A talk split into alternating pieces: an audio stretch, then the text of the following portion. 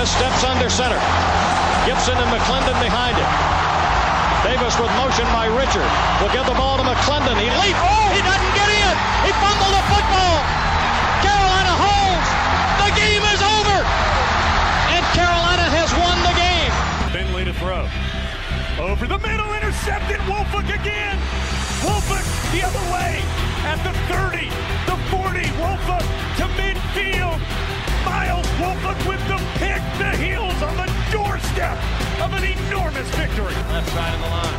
Hood standing to Williams' right. Williams gonna throw. One-on-one. Davis has it. Touchdown. Carolina wins. Carolina is the Coastal Division champion. Bernard fields it at the 26. Heading to the far side. Gio at the 35. Gio, he's at the 50. No, he's not. Yes, he is. Gio, he's gonna take it for a touchdown. Are you kidding me? Connor Barth for the possible win. Snap, spot, kick away, high enough, long enough. It's good! It's good! Carolina has won the game on a 42-yard field goal by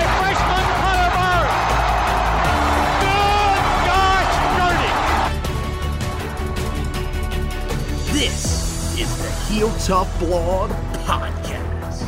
What's going on, guys? Welcome into another edition of the Heel Tough Blog Podcast. It's your host, Anthony Pagnata, with you guys, as always, the night before National Signing Day. So much going on around Tar Heel football, and on tonight's edition of the podcast, here by myself, but I will be taking you through everything that you need to know before National Signing Day, including a big day for Carolina in the 2024 class today, the day before, as they get ready for tomorrow. You also have commitments on the transfer portal for Carolina. Two of them, we'll talk about both of those, what they mean. You also have two other targets that Carolina was looking at, guys that Carolina hosted for official visits that have gone elsewhere. So we'll talk about that, what each one of those commitments means for Carolina, and also where Carolina goes now that those guys have gone elsewhere. So plenty to get to here on this edition of the show. I do want to say, of course, we talked about it on the basketball podcast, Four Corners podcast, if you guys are not listening. We talked about it, but once again, want to extend our deepest condolences to the family and friends of Eric Montross. He was a legend in the Carolina community, not only on the basketball court, but in the community as well. So many kind words that we've heard about Eric Montross. And honestly, the most pictures I've ever seen of any former player, or really just anybody associated with the athletic department, everybody seems to have a photo of themselves with Eric Montross. Just shows you the type of man that he was. So from everybody here at the Heel Tough Blog, and the entire group, we want to extend our condolences to the family, to his friends, and of course to the Carolina basketball program. So let's move on, talk as much as we can, move on and talk a little bit about the day that Carolina had on the 2024 recruiting trail today. And this one, the first move of the day makes a little bit more sense when you talk about the second move. And let's talk about that first one. Carolina goes onto the JUCO trail for the first time since 2019. And wondering if how many can actually name that last player. I'll give you a second to think of it. But it was a guy that was a pretty key contributor for Carolina for the first 3 years of Mack Brown's tenure here, Raymond Velasek. That is, a guy that I think you're kind of hoping if the guy that they landed today, cornerback Tyrain Stewart out of East Mississippi Community College, if he can turn into that type of player in terms of production, you would hope he'd be able to stay a little bit more healthy than you saw Raymond Velasek. But if he can turn into that type of player production-wise, you would be pretty satisfied with what you're getting from him. This is, one of those, to me, low-risk, high-reward type moves for Carolina. There's some really good things to like about his game. But, look, this is a guy that did have to go to junior college coming out of high school in order to refine his game a little bit. So, expectations shouldn't be super high for him. But when I watch this film, there is a lot that I like about him. First, the most noticeable thing about his film is that he is a press man corner. That's where he thrives. That's pretty much... the majority of the snaps that you see from him were played in press man, and I think that's where he's most comfortable. He likes being physical at the line of scrimmage. Don't get it wrong. He's a very fluid player. His hips open up pretty easily. He does a really good job of covering guys down the field with his speed and acceleration. He breaks on the ball pretty well if he is dropping into coverage and has to step up and make a play. So, look, there's a lot to like about him. I love how aggressive he is, but the key to me is that this looks like a guy that Carolina is bringing him in, maybe because they're looking at a little bit of a scheme change. Don't know if this sort of signifies that maybe they're going to have a new defensive coordinator. It could be Charlton Warren, who might be willing to be a little bit more aggressive than Gene Chizik, or if, even Gene Chizik is sticking around, if there is going to be more aggression outside from the corners. And look, that's something that Gene Chizik has talked about. It could just be the personnel that Carolina has in there right now that was recruited by the previous defensive staff before he got there. But I think he wants that this group needs more physical corners on the outside, and that shows up there. It shows up in the run game, although you didn't see a lot of it on his film. I mean, look, this guy had 64 total tackles this year, which was fourth most on his team, which, by the way, did go to the NJCAA final and did fall short. They got blasted by Iowa Western Community College in that game, 61-14. Was actually watching that one when we were out hanging out watching a Hornets game for WFNZ, the station, late last week. So yeah, look, he's a guy that I think, Carolina brings him in. He's someone that I don't know if they're looking at him and thinking, okay, this is a guy that's going to immediately start for them. But he's a guy that I think is probably worth the risk and probably just slides in as a normal type of recruit, the guy that has a little bit more experience as well. So maybe if you do want him to impact things a little bit earlier, I know it's a lower level of college, but it's still, we saw it with Raymond Velasek. That experience can pay off for you. So it'll be interesting to see what Carolina does with him and how he fits into a defensive backroom that Carolina hit really, really hard in this class. And we'll talk about it more tomorrow when we break it down on our signing day special. More than likely, because of the challenges that we're having with the internet, it's probably just going to be me. The other thing with that is it's going to have to be earlier in the day because Carolina does play at night in the in the Jordan Brand Invitational here in Charlotte. So we're going to want to get that done earlier in the day so that you guys can get prepared, head over to the Spectrum Center, and be in position to watch Carolina take on Oklahoma. But this is a defensive back group that is loaded in this class. They've got 7 commits in the class right now, multiple guys that are versatile, that can play multiple positions for you.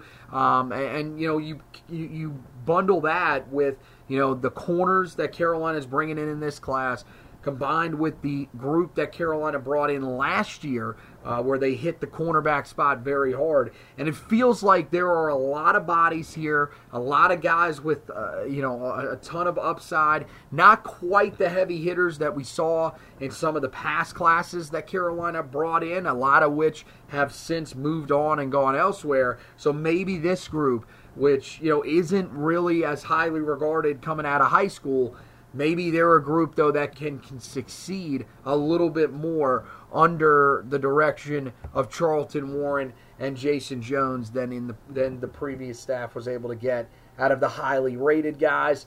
You move to the second piece of news that Carolina got on the 2024 trail today, and that is that Keenan Jackson, the three-star wide receiver from Weddington High School in Matthews, young man that just won a state title a couple of weekends ago, he is decommitting from Carolina, and the expectation is that he will be flipping his commitment to the rival NC State Wolfpack.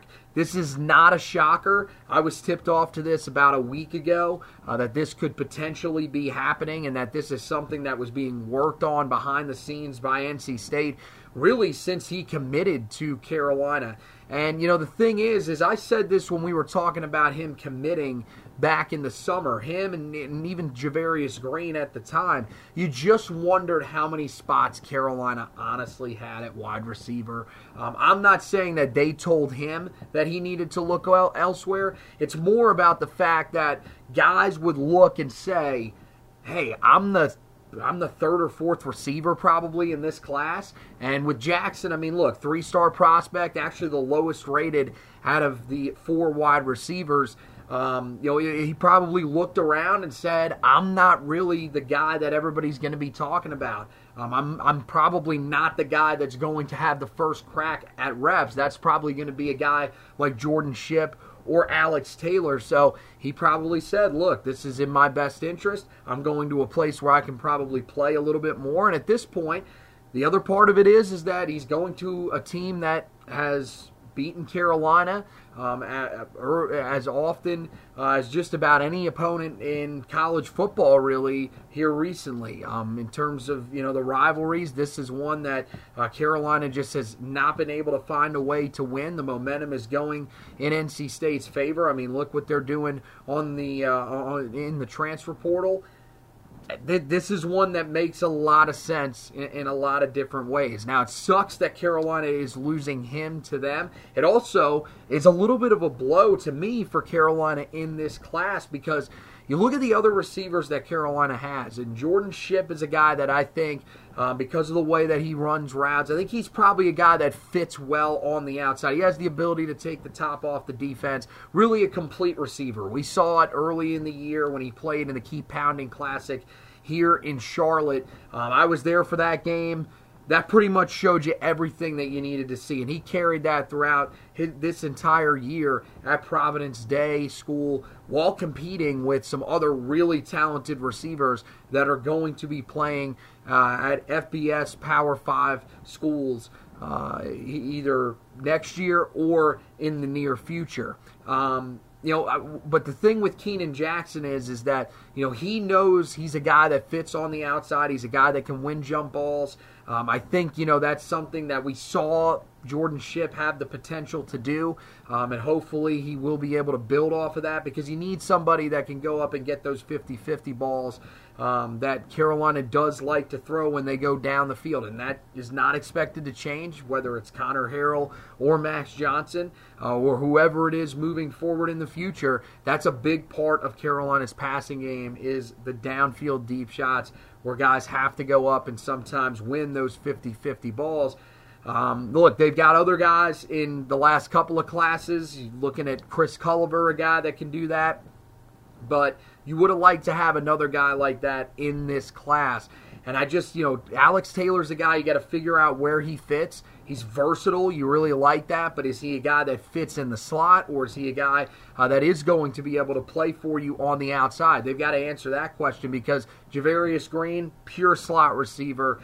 So you know that he's going to be a guy that isn't going to be able to contribute for you on the outside. That's the only area I think that it really hurts you. Other than that, I mean, you're bringing in three wide receivers in this class. Last year you brought in three wide receivers in that class. You've been a team that if they want to go into the transfer portal to find wide receivers, they should be able to do it no problem, especially as long as Lonnie Galloway is here. It seems like you know, Carolina is going to stay away from the transfer portal this time, this go around at wide receiver because they really like the group that they have. So I think, you know, you hate that it has to happen this way. You hate that it has to happen so close to signing day.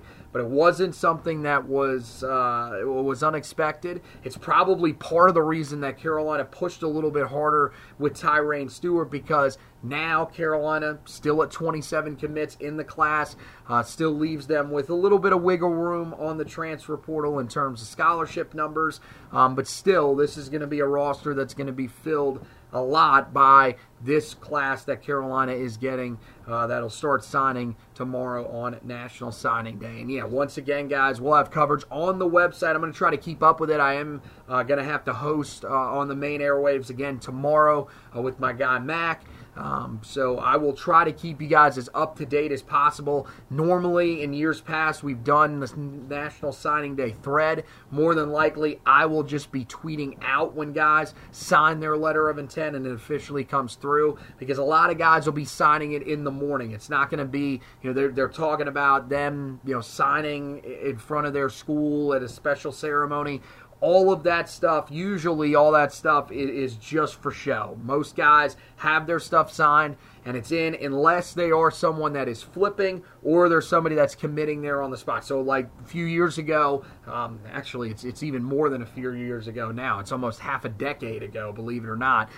When I went and saw Sam Howell sign on National Signing Day, that was a true flip at that time. He was actually signing the letter of intent right there in front of everybody, which was pretty cool to see. But yeah, most of these guys, they'll have their stuff taken care of earlier in the day and will be signed for Carolina. And then it's just about figuring out the guys who are going to early enroll. 5 guys already on campus. Actually, now it's 6. Johnny Norwood joined the other day. So Carolina with a good group that's going to travel with them to Charlotte, that will be participating in practice and everything like that.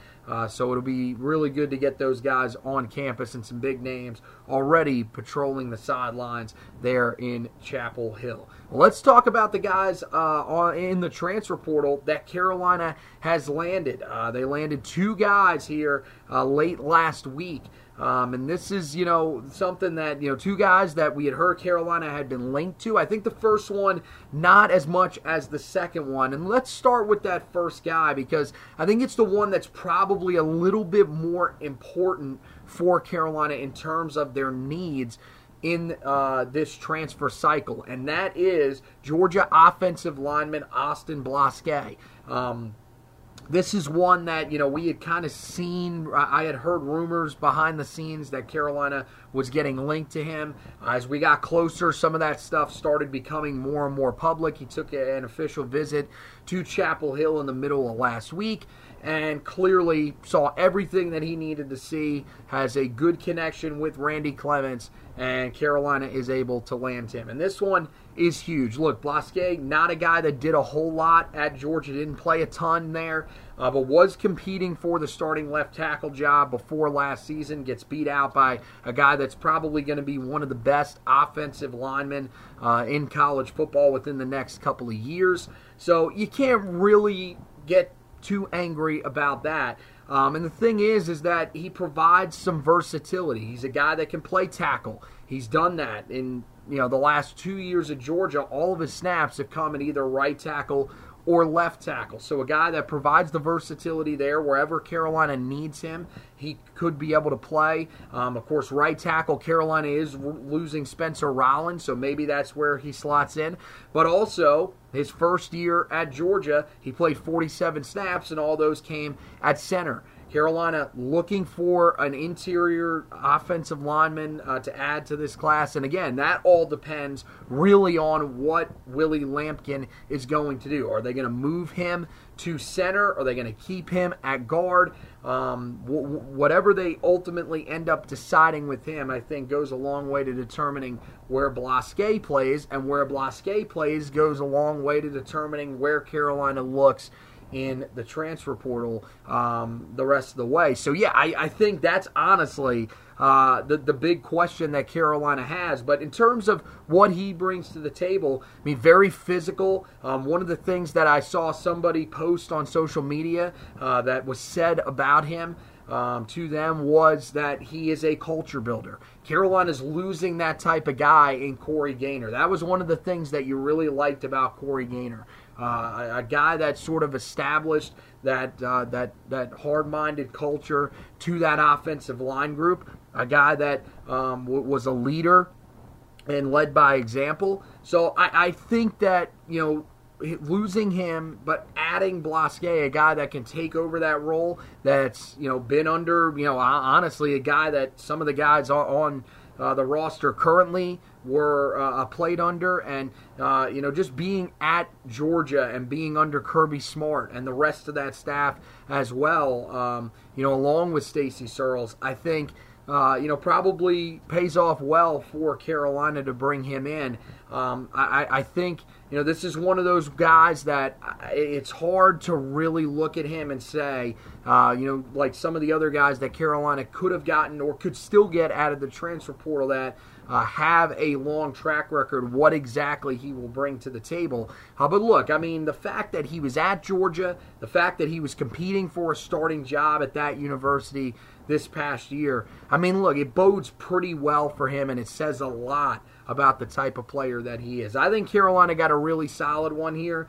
At the worst, look, this is a guy that comes in, competes for one of the jobs, and even if for some reason he does end up coming up short in those battles, you bring in a guy to at least compete with some of the other guys and push some of the other talent that you have there along the offensive line. If a guy like Trevion Green steps up at tackle, then that's great.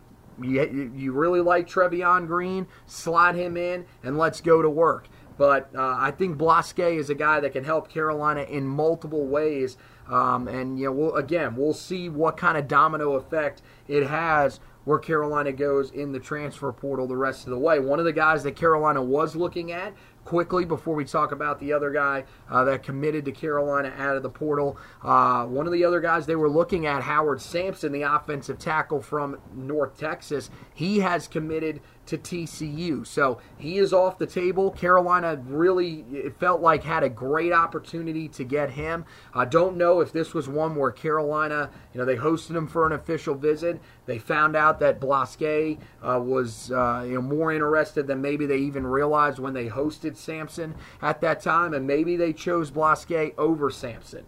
Don't know. But this is one that, you know, Randy Clements had a relationship with them. It felt like Carolina was in good standing, but this is also a guy that grew up in the state of Texas, went to high school there, and before eventually going to North Texas, and so he lands at TCU. Maybe he was just a guy that wanted to stay close to home.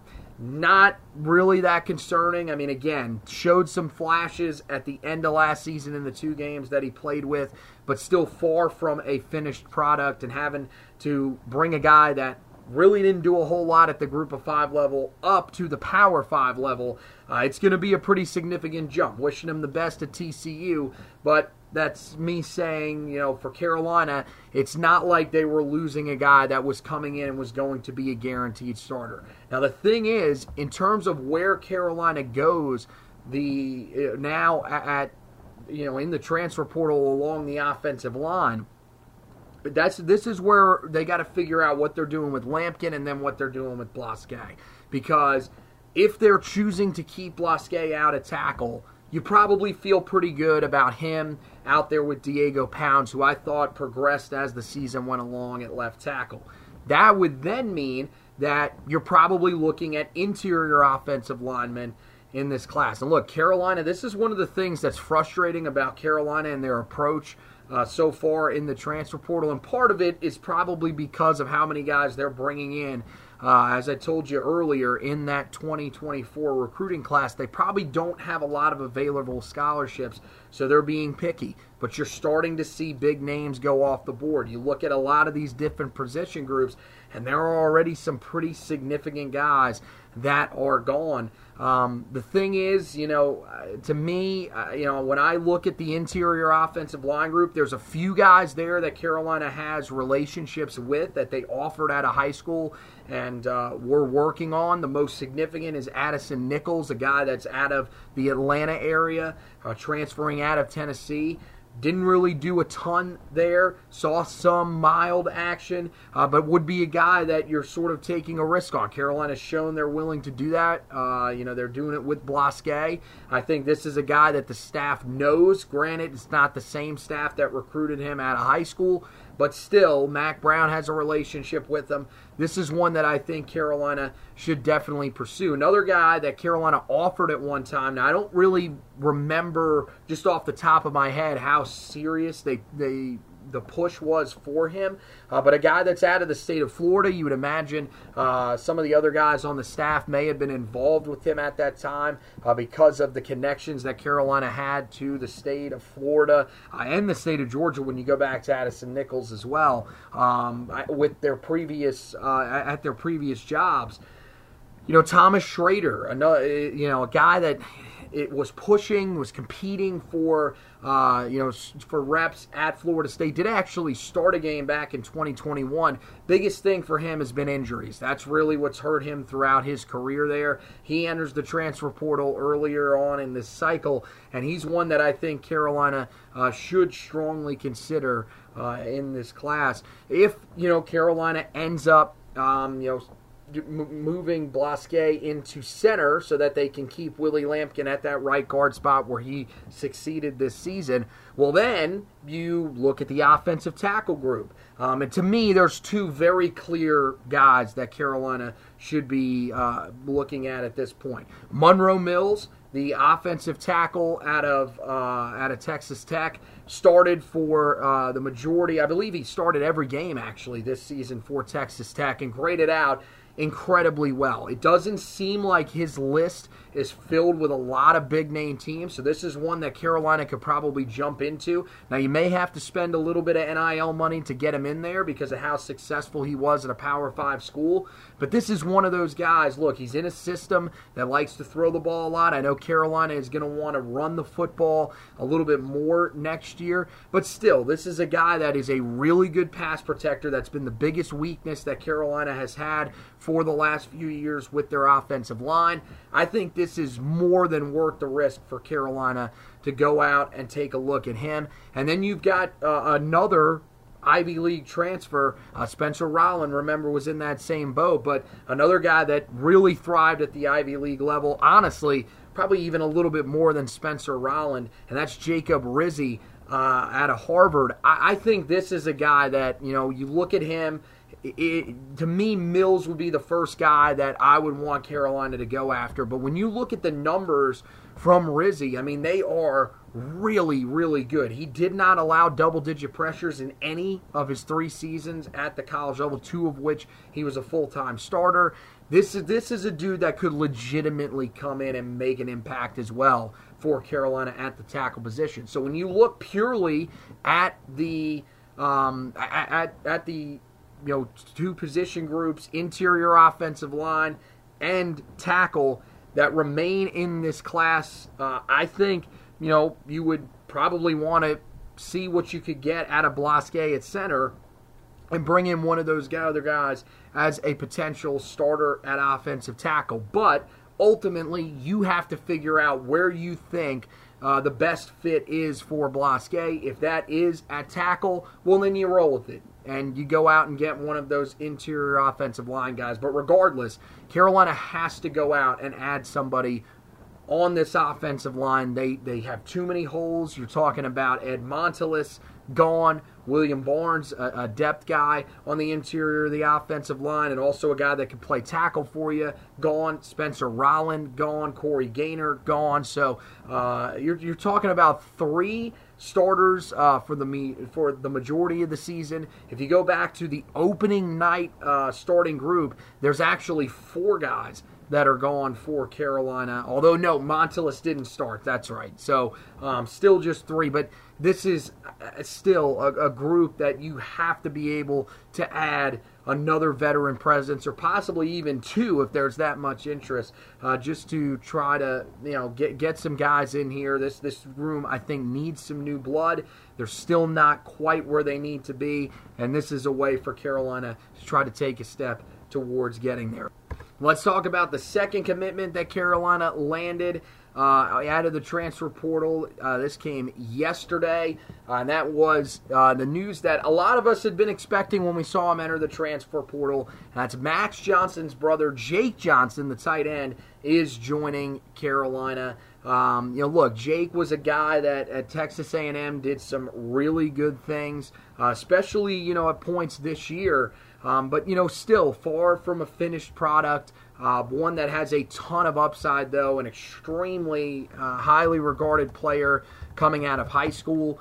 So, Carolina, look, did they need somebody else in this tight end room?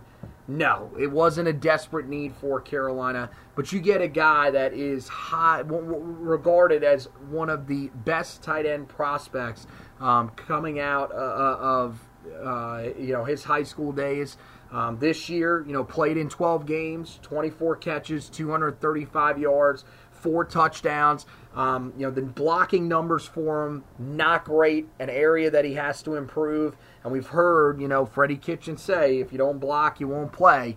The thing is that we saw as the year went along, early in the season, you saw a lot of Kamari Morales along with John Copenhaver, but quickly, you saw Bryson Nesbitt start to establish himself. If you can catch the football, if you can affect the game in that way, it's hard to keep you off the field. And it feels like that's what Jake Johnson can do.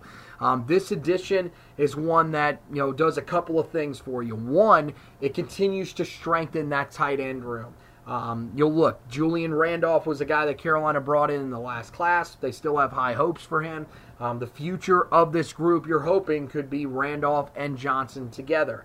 But this is a guy that gives you a little bit of experience in that third tight end role. Now it keeps your room about as strong as any in college football. Bryson Nesbitt, another outstanding season. This is a guy, though, that we know, I'm not sure if he has finalized his decision. We haven't heard anything really finalized just yet. We know he's not playing in the bowl game, but that's due to injury. But he's still a guy that could leave for the NFL. Don't know if that's still on the table, and maybe is part of why Carolina was so aggressive. Although with Johnson, you brought in his brother Max, that's probably part of the reason why you end up bringing him in as well. It also doesn't hurt that he is a rather talented cat in his own right. But I do think that, Carolina could still be thinking about that. Regardless, even if he is coming back, Nesbitt that is, you could combine Nesbitt with John Copenhaver. We've seen Copenhaver be a guy that at times has been on and off the field with injury problems, especially this year. And so now you'll have Jake Johnson there waiting in the wings and ready to go. And again, once you get through this season, you'll lose Copenhaver.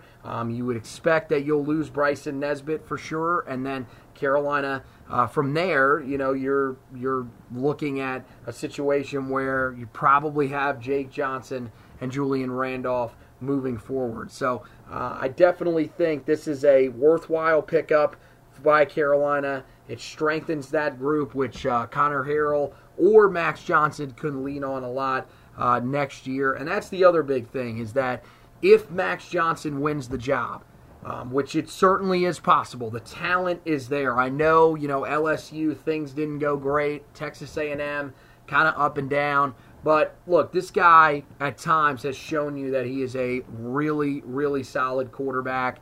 He does have the ability to move the football down the field. He has the ability to throw the deep ball. And more than anything, he doesn't turn the football over, which could be enticing to Carolina. It really all depends on what ends up happening with Connor Harrell. It'll all start in the bowl game on December 27th, which is now just a little over a week away. I think if Max Johnson ends up being the guy, you've got some really talented guys that he'll be throwing to at receiver that he will develop a nice rapport with, but you're going to have a guy that he knows about as well as you can know a guy, because you grew up with them and your brother. And, their connection at Texas A&M was one that was pretty solid as well. So I think this is a guy that Carolina wanted to bring in to potentially help out Max Johnson if he wins the job, but more so to be a guy that can be the future of the position, one that you couldn't pass up with just how talented he really is. So Carolina, you know, they add those two guys in the portal. Told you about Howard Sampson. The other guy that Carolina was hoping they would be able to get in was defensive tackle Joey Slackman. He visited last week. Carolina really set themselves up nicely in this one, but they end up finishing in the runner-up spot because they weren't able to do enough to top the visit that he took last weekend, not this weekend that just passed, but the one before that, to Florida. That's where he ends up committing. He made that known on Sunday night, and this one hurts a little bit for Carolina because it felt like they were in such a great position. This was one of the most well-regarded prospects in the transfer portal, a guy that ranked on just about every site that ranks these transfer players, ranked inside of the top 10 on every one of those sites in terms of overall prospects. And, Carolina was really hoping they would be able to reel this one in, but they just come up short, and you can't really blame them. Carolina's defensive line play has just not been great. You wonder if that weighed in. I know he said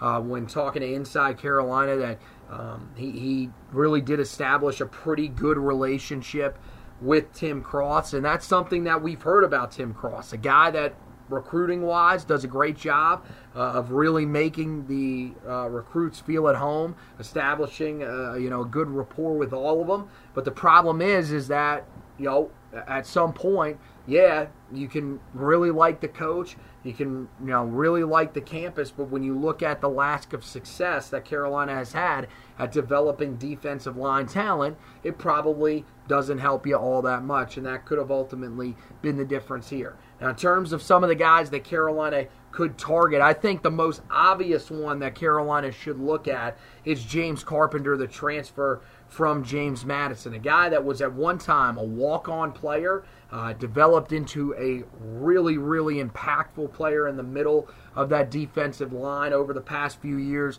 for James Madison, including this year in what has been an amazing season for the Dukes.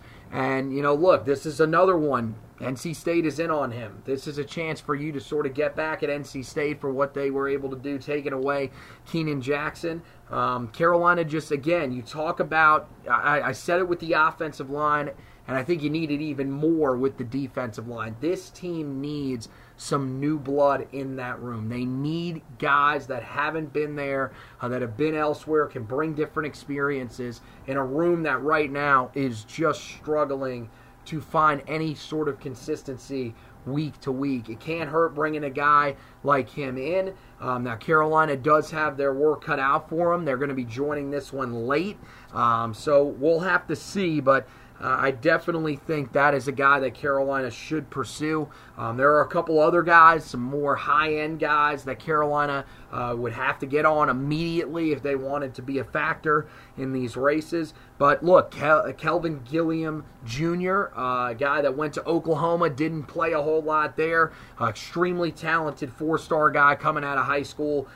He's a guy that Carolina does have a little bit of a relationship with. Comes out of Highland Springs High School up there in Highland Springs, Virginia. So that's an area that Carolina was recruiting pretty well there for a time. You would imagine that Mac Brown probably spoke to him at some point. Again, it might be a surface-level relationship because that was a guy that it never really felt like Carolina was firmly in the running for. But I still think that it's worth potentially taking a shot on a guy that I think still has a lot of pure talent, and bringing him in, you know, hopefully that could be a guy that Carolina would be able to develop a little bit. And then Isaiah Hastings, a guy out of Alabama that didn't play a whole lot in his first couple of years there. He was also a highly rated guy coming out of high school.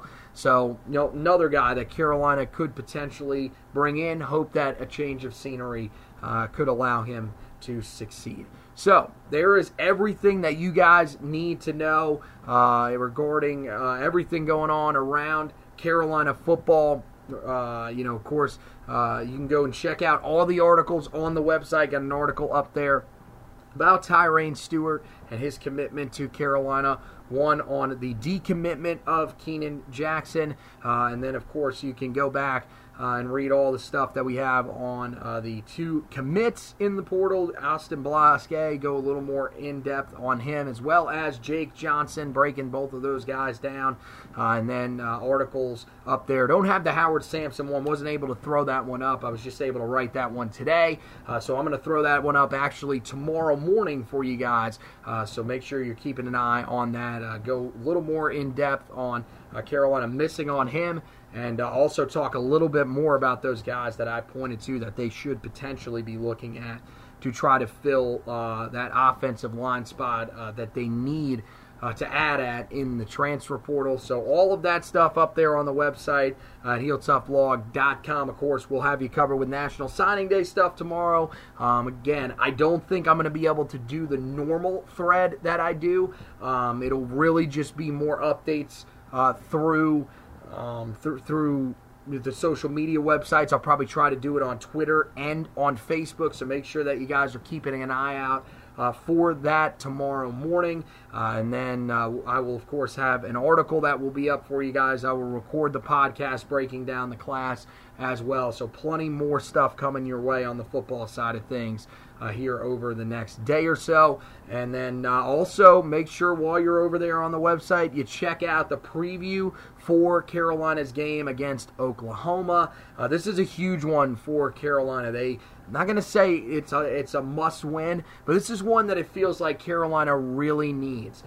They've been very competitive in their three losses against three really solid teams. The last two that they've played are teams that could make deep runs in March, but it feels like Carolina needs to get a win in one of these big games. They got a chance to do that in Charlotte against the undefeated Oklahoma Sooners.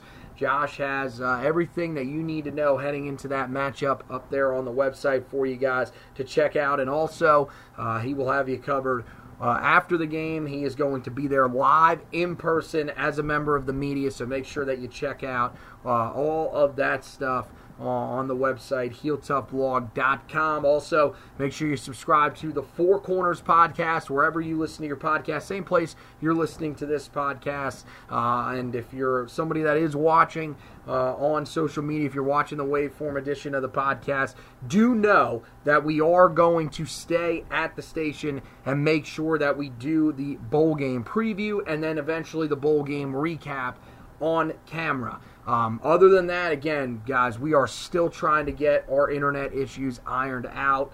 It is just as frustrating as it gets. We've tried so many different things. I think a new modem might be the next thing that we're going to attempt to try over here at the house. So I'll keep you up to date on all of that. And again, really appreciate you guys sticking through. Those of you that are diehards, really appreciate you guys tuning in. And hopefully we will be able to get back on camera here sometime soon, full time, so that we have that element for you guys. I know you guys were really enjoying that, and we hate that we have had to take that off the air here while we've been dealing with these technical difficulties. But once again, that's going to wrap it up for this edition of the podcast. I want to thank you guys for listening to this edition, and as always, go Tar Heels!